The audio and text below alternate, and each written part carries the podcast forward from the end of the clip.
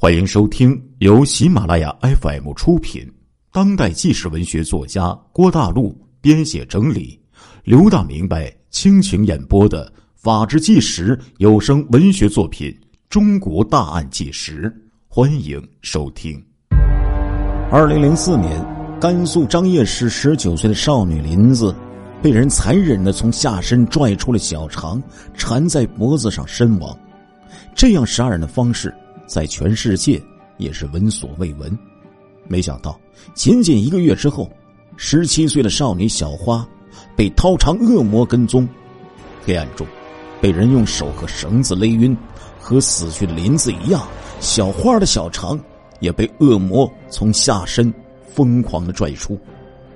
还好小花的呼救声被其他人听到，掏肠恶魔被赶来的路人吓走。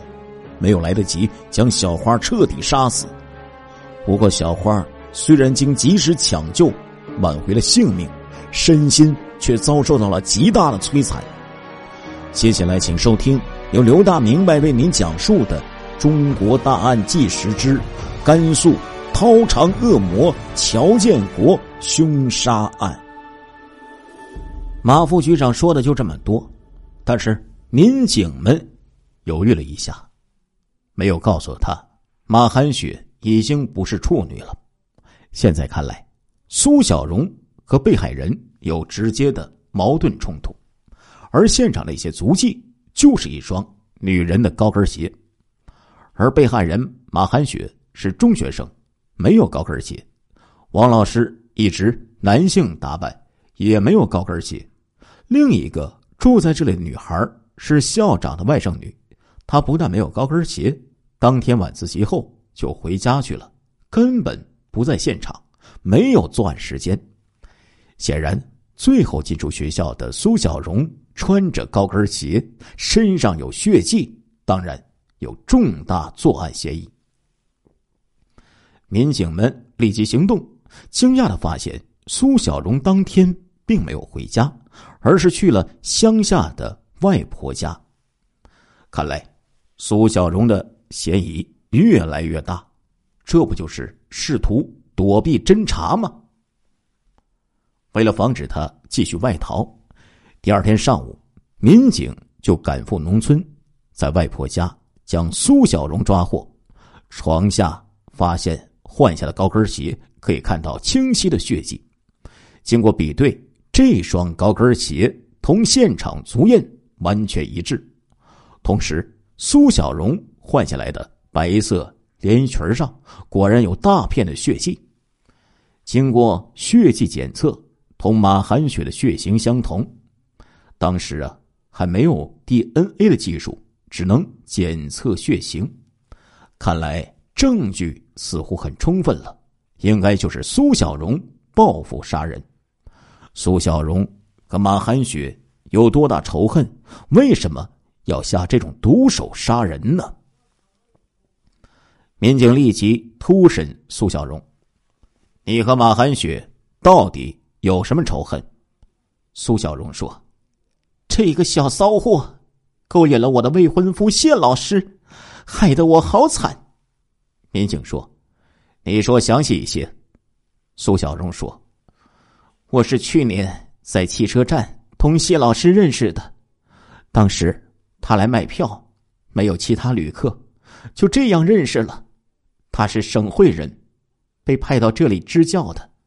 他说在这里干满三年就调回名牌中学去当老师，还给住房、给职称。他长得挺帅的，很洋气，见过世面，说话风趣，又是硕士毕业。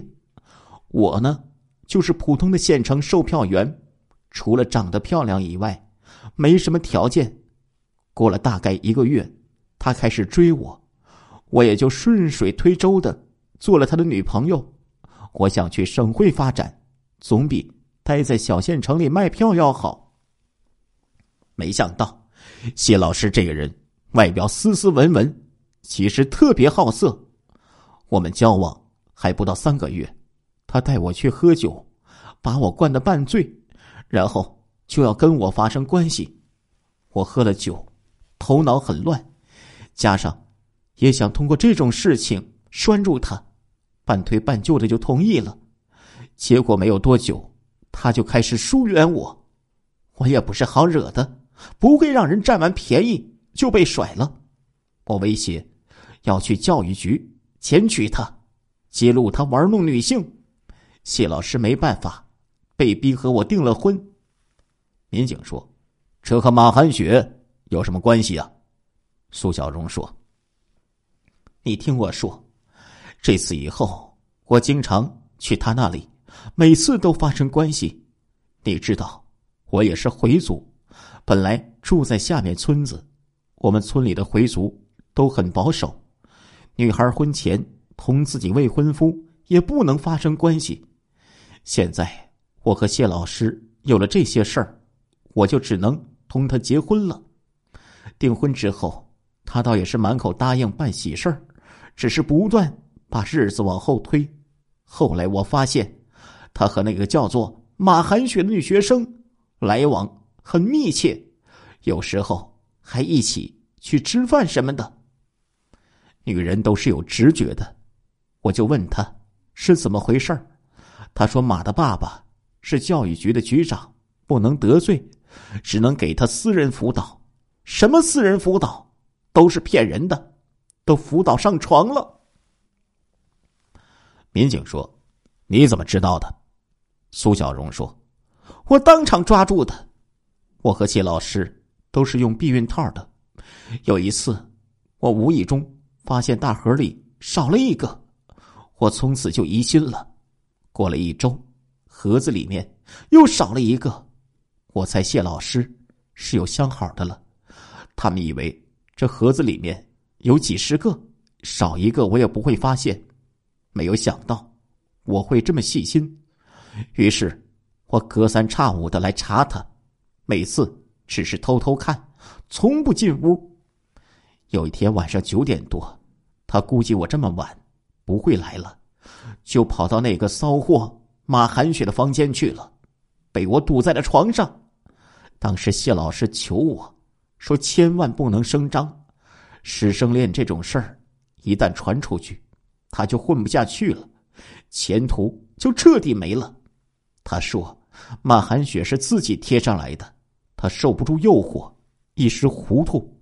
他发誓一定会和我结婚，会同马寒雪断掉。”我一时心软，就放过了他们。民警说：“他们是骗你的。”苏小荣说：“当然了，这对狗男女都商量好了，上周。”我又发现少了一个套当时我特别气愤，就找马寒雪去算账，要揍他一顿。谁知道这个骚货比我还凶，反而说我诬陷他，说我是神经病，还打了我一顿。你看看，我头上这边少了一块头发，就是被他扯掉的。你看我脖子上这几道挖痕，都是他指甲给抓的。谢老师也不帮我，只是把我拖走了，说要是再闹就马上分手。我气得要命，就说要去举报他。哪知道这个没良心的露出了一副嘴脸，恐吓我，说什么马的爸爸就是教育局长，你举报有什么用？就算大家都相信这回事儿，我一个男人玩了几个女人，有什么丢人的？你被我玩了。才丢人！你不是回族吗？看你以后怎么在县城见人！他还说，我要是不闹，还能和他继续交往，不然就一拍两散，看谁倒霉！我当时气得不得了，这骚货长得不比我差，又比我年轻，父亲是副局长，他什么条件都比我好。谢老师当然是选他了。但是我已经现在这样了，谢老师要是将我给抛弃了，我怎么办？我爸要是知道我已经不是处女了，还不打死我吗？我越想越气，昨天就又去找马寒雪算账。我不好了，也不让他们好，大不了鱼死网破。亲爱的听众朋友们。这一集的《中国大案纪实》播送完了，感谢您的收听，我们下一集再见。